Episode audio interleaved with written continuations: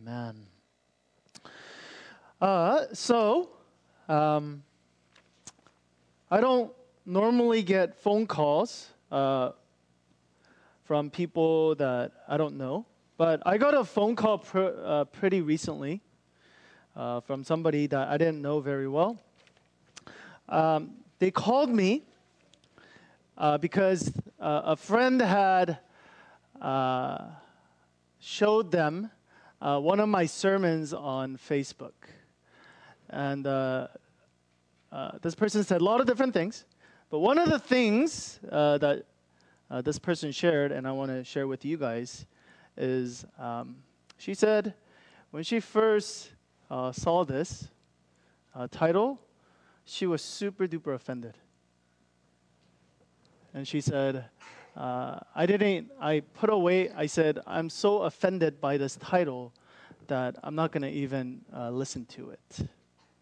Uh, uh, she succumbed later to her curiosity. Uh, she did get to it. But it's very true. If you think about it, with all the things that are going on right now, the fire, and all these things, for me to actually say that pain is a gift, for these people who are going through a lot of different pain and struggles right now, this is a spit in their face to actually say that uh, that pain can be a gift. So I'm aware of that. And yet, as we end our series on the gift of pain, I am more and more certain that pain in this sinful world that we live in is absolutely a gift.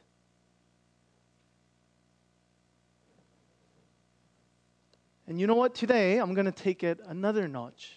And um, people might be actually more, even more uh, surprised and taken aback at the statement, but this is actually a statement that shows up over and over again in the Bible.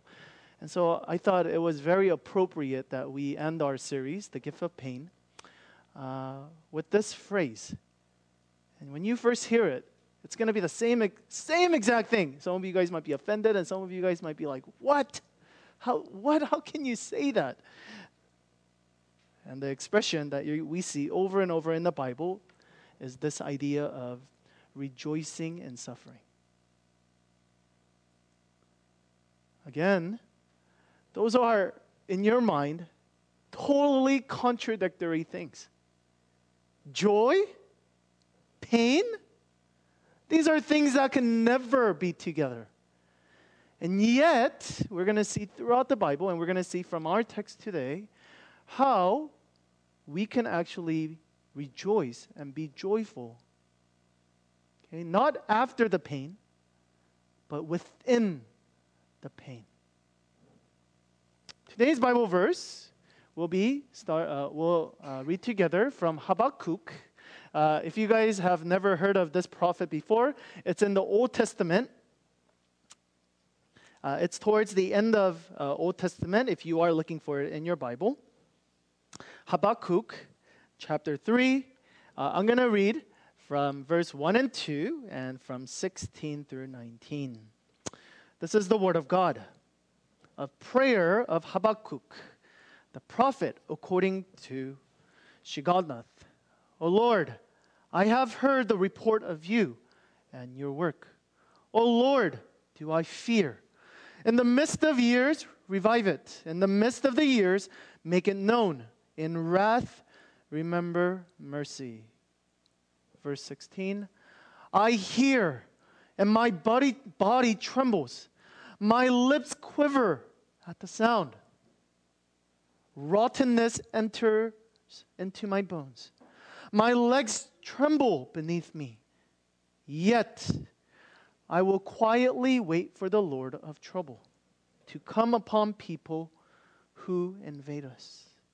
Though the fig tree should not blossom, nor fruit on be on the vines. The produce of the vine fail, and the fields yield no food. The flocks be cut off from the fold, and there be no herd in the stalls. Yet I will rejoice in the Lord. I will take joy in the God of my salvation. God, the Lord is my strength.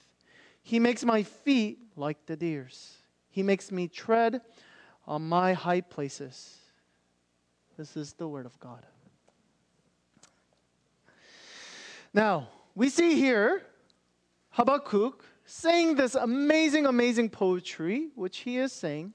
He's thinking about all the things God has done. And he's also thinking about the calamities that will come before him. We see that here.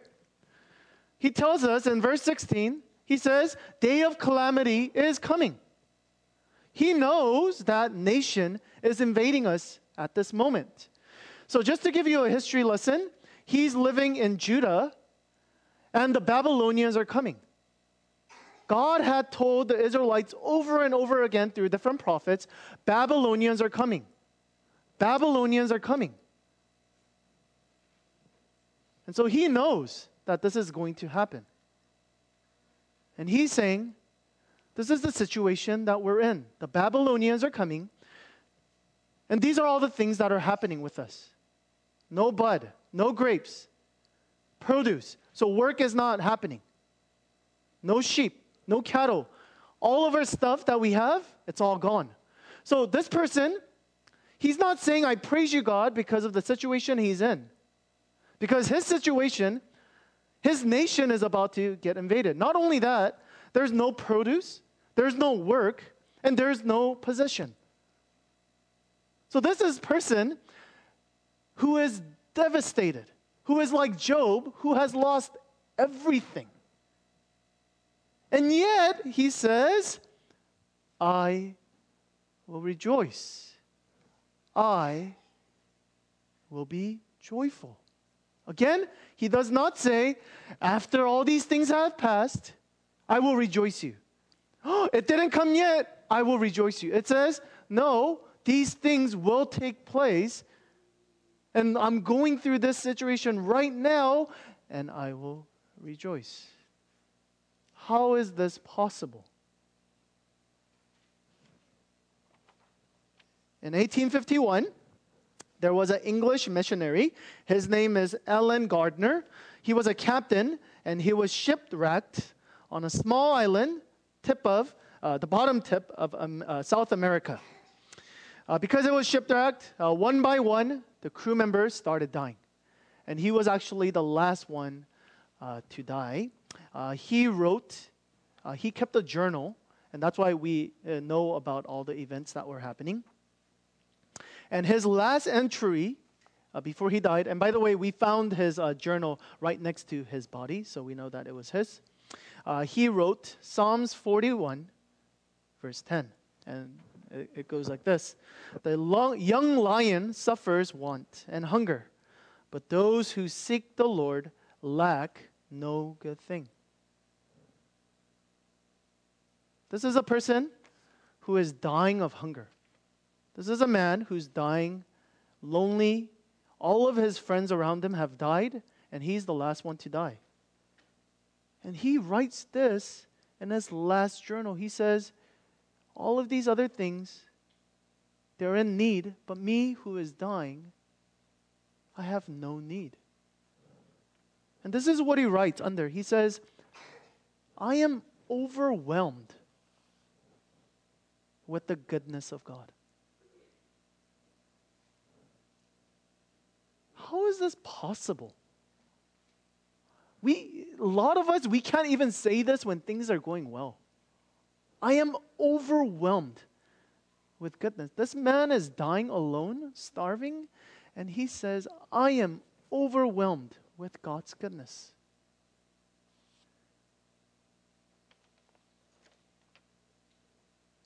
Don't you guys want this kind of faith? Where, like, seriously, where, like, no matter what the situation is, that you can still say, I am overwhelmed with God's love for me? That even though you have absolutely nothing, absolutely devastated, you're able to say the same thing that Habakkuk is saying, yet I will rejoice in the Lord. I mean, don't, don't we all want that? Whether you believe in God or not, don't you want to be like that, have that strong mentality where no matter what situation happens, that you're not shaken? This is exactly what the Bible is actually teaching us. You know what? That you could actually smile in the storm. That you're not going to be shaken. That you can still, still be overwhelmed with God's love despite your situations. Now, we're going to go over three things. What does it mean to rejoice in tribulation? What do, when does this rejoicing happen? And how do we do it? So, once again, what does it mean? When do we do this? And how do we do this? Uh, we, get, we get a glimpse of this in verse 19. He says, He makes my feet like the feet of a deer, He enables me to tread on the heights. So, the imagery or the metaphor that he uses is that he is like a deer who is traversing around this high mountain. Okay.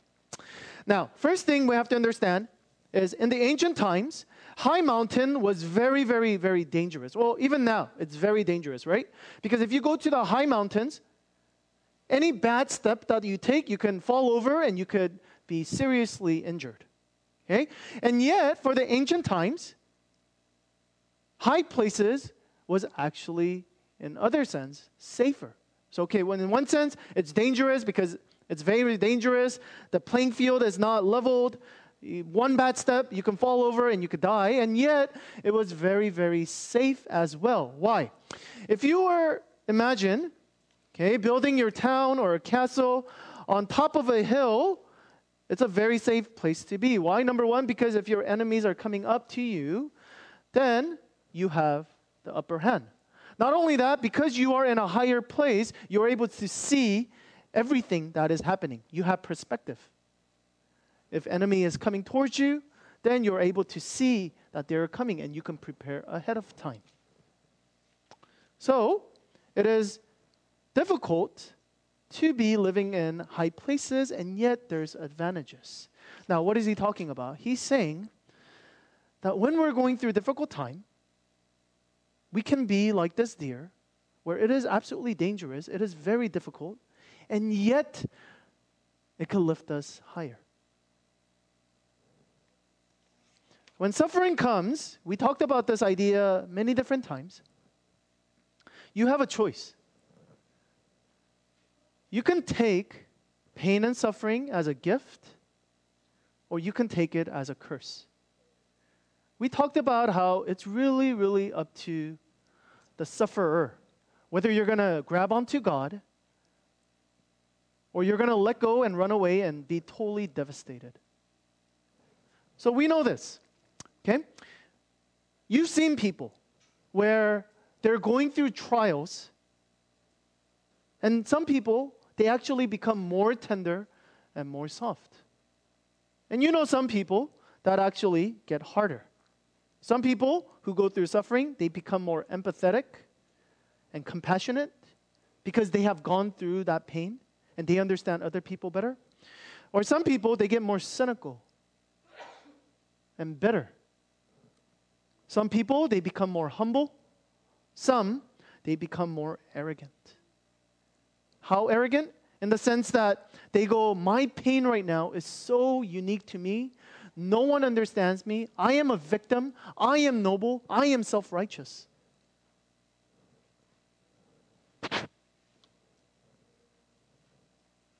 Some become stronger and are able to face harder situations. And some they become more fragile and easily broken.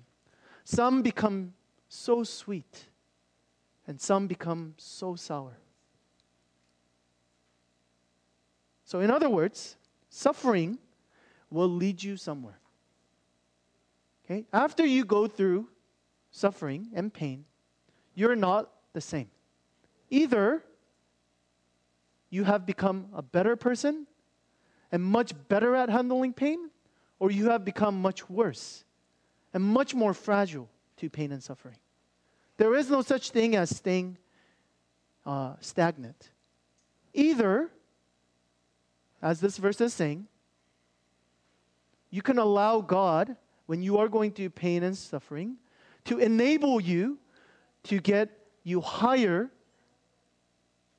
and closer to God, or you can enable pain and suffering to bring you down and devastate you.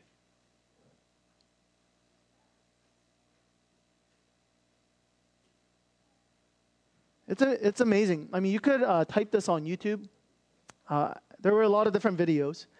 But one of the videos I watched, this person who, have, who, has, who has kids pretty young, in his 40s, knows that he's going to die. But he says, I am so glad for this suffering. I know I'm going to die earlier. I know I'm going to die earlier. I know I'm going to spend less time with my kids. But I am so glad because right now I feel so close to God. I wouldn't trade this for more years of life. You see?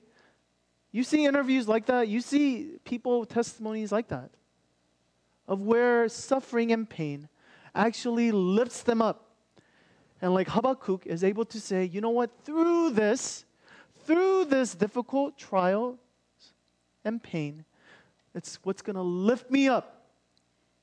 It's what's going to get me closer to God, what's going to give me a broader perspective, what's going to make me stronger. And yet, we have seen people where, because of pain and suffering, it has totally devastated us. It has causes us to be bitter towards ourselves or to God, other people, society, and that we have been totally consumed by it.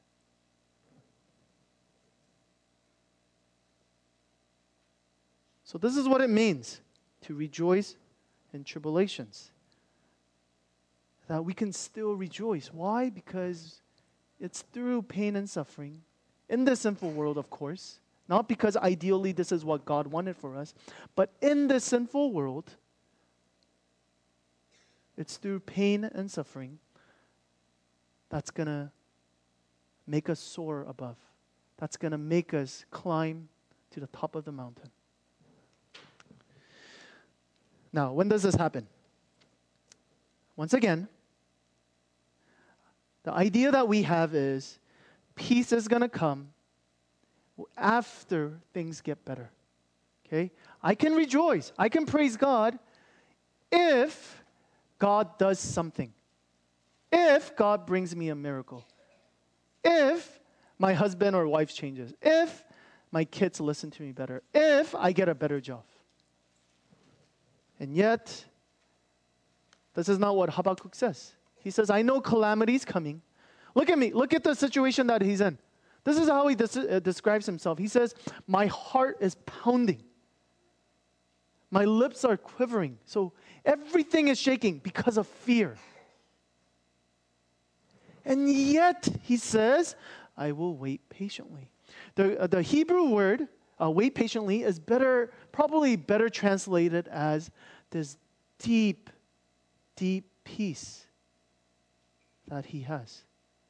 So again, this seems like totally contradicting things. How, how is it possible for you to be going through fear where you're shaking like a reef, and yet you have, he's saying at the same time, I have this kind of peace? Because for us, we think of it as totally separate things. Either you are going through an emotional, fearful time, or you're going through peace.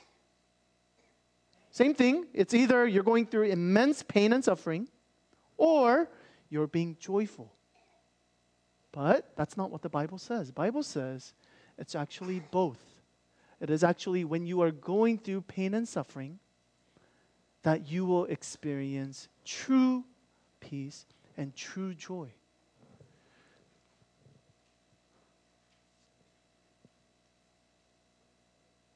So, some of us we think, okay, so, Pastor, does that mean that when I'm going through like difficult times, when I'm like very emotional or I'm really sad, that I should just like man up? Like, like, you know, like stiffen up a lip and just like stick with it and imagine that I don't feel pain? That's like uh, stoicism. If you guys don't know what stoicism means, it's basically, you know what, feelings, emotions, I don't feel it. That's not the case either. Okay, because we see Job where he, do you remember when he loses everything? He tore his robe. He's crying out to God. Yet he worships God. And the Bible verse says, Job sinned not. So it's this whole idea that you can be going through immense pain and suffering and you are emotional and you're going through very difficult time and yet you can still hold on to this peace. That you are going through immense pain and yet within or the midst of this pain and struggle that you still choose to rejoice. This is not the perfect, this is not the best analogy, but one of the analogies is this. Um, right now, our heaters are not working. Uh, we'll get that fixed soon, but I'm sure since the weather is getting colder these days, uh, all of you guys are turning on your heater. Think of it as heater, right? As heater, how does heater work? Heater really works by the heater. There's a sense, sense, uh, sense in there, or sensor in there, where it detects the cold air. So as the cold air, it's getting colder and colder. What happens? The heater actually turns up the heat more and more and more. And so it's this idea, this concept that as you are going through pain, as you are going through suffering, it's like that heater that is boosting up that joy and that peace within you. So, once again, we have to understand that peace and joy does not come after pain has disappeared, after situation has become better. No, it is something that you have to choose. And and it's not a perfect analogy, like I said, because heaters, it does it automatically. But for us, we don't. For us, we can get colder. For us, we can get even firmer and strong, uh, um, weaker, right? Like we talked about previously. But we have to turn up the heater. We have to be very, very, very conscious of what we're doing. We have to be very intentional and say, this is what's going to keep me closer to God through these difficult times. So once again, when does this rejoicing happens? It does not happen after situations have become better. It is during, it is within the suffering that you can experience joy. Now, I'm going to give you um, a personal uh, story of uh, this happening to me. About 10, oh, how long has it been since I graduated college? Uh, about 10 years ago, maybe about 12 years ago. Um, it's actually this guitar right here. So I was, oh, it was actually around this time because it was Thanksgiving. Um, I'm so dumb. I, I, guess I was in a hurry to leave. Um, and I was going home for about four days. I was going to take my guitar, but I totally forgot to take it because I was in a hurry. I come back, and some of you guys uh, who went to PUC before, the heaters are against the wall, like window area, and it's on the bottom part, like this uh, hot coil thing on the bottom, and there's like a protector. I come back to my room, and my guitar and my inside the guitar case is right next to the heater.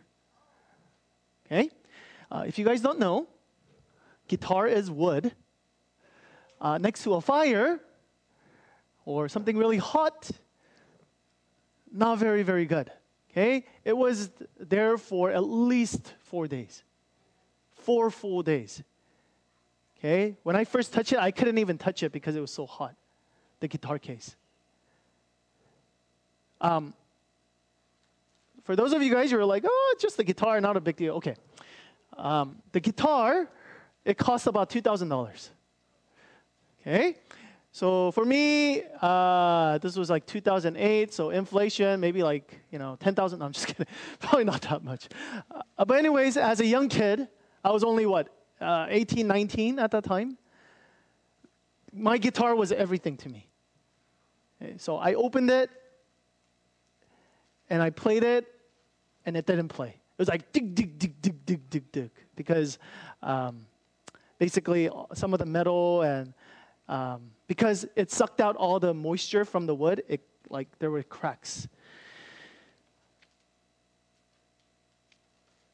But what was really interesting is uh, during that break, I remember I went to Vespers at my church, and one of the, um, it wasn't a pastor, it was one of the other students, older, older uh, young of mine, and he was giving Bible study, and he he talked about Job, and he talked about how real Christians are Christians who is able to rejoice and thank God even when situa- when bad things happen. And I thought of that for some reason at that exact moment. When I was devastated, I was like, oh my goodness, this is a $2,000 guitar that I just got. And yet, when I thought about that, when I thought about, you know what, I'm going to actually praise God. I don't know what I'm going to thank Him about, but I'm just going to praise God. And so without my guitar, I started singing. And you know what's crazy? Is at that moment when I lost probably at that time most important thing to me, I felt this immense peace within me.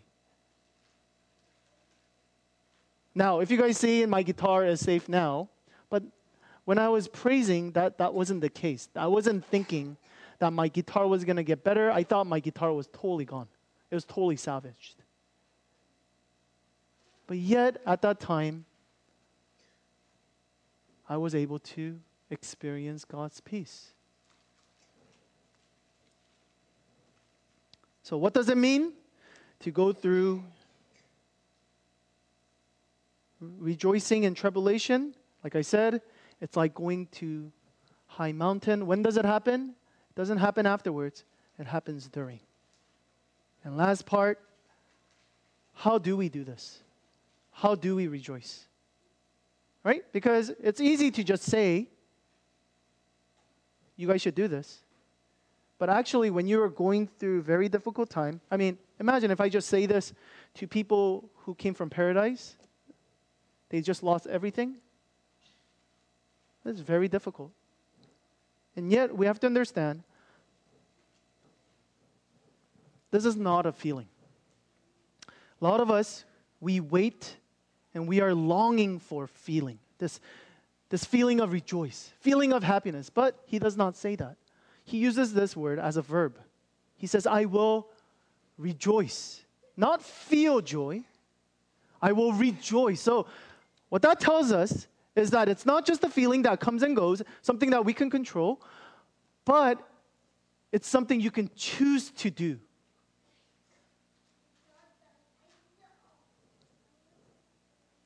So, how do we do this?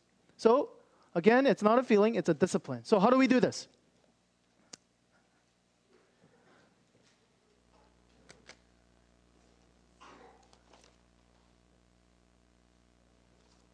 We do this by looking at the cross. It is when we're going through painful situations and we are suffering that we have to be like these three individuals looking at the cross. A Couple of thoughts that you are to think about as we summarize this series is number one, it is easy when we're going through pain and suffering to run away from the cross, to run away from God. But we have to recognize it is only Jesus who is able to save us from our pain and suffering. It is only Jesus who is able to give us an answer to pain and suffering. That pain and suffering is a great reminder that something is wrong with us. that something is wrong with this world, that this is not the way it's supposed to be. As you see Jesus hanging on the cross, an innocent man who has done absolutely nothing, when you see injustice, you say, This is absolutely not right. And this is what we are to tell our hearts as well that this is not our world. I know that our society tells us that we got to make the best life here,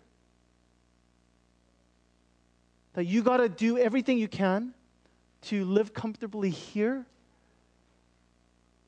But you know that that's not true. This is just a false security. Paradise is only 90 miles from us. It could happen to us at any minute. Everything can be stripped away.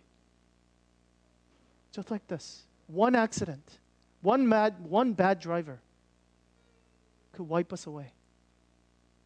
This is not our world. This is not our sickness, the things that we go through, this is not the way it's supposed to be. It's a reminder once again. Number three, as you look at the cross, you see a great counselor. You see somebody who's not just saying, It is well, be at peace, my son. But it is Jesus who's actually going through pain and suffering, who understands your pain and suffering more than you do. You can come to him.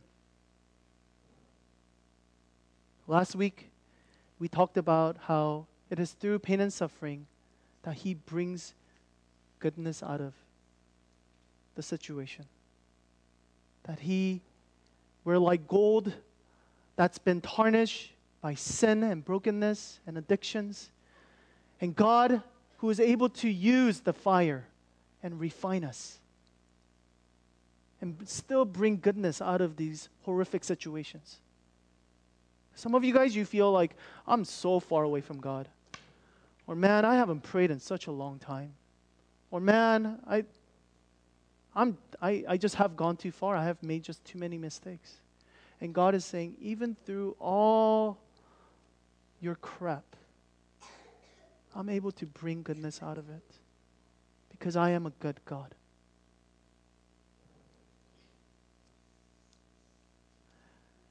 We have a special song prepared for you. And as uh, Karen and Erica comes up, uh, I want to read you uh, some of the lyrics of the song. You guys come up.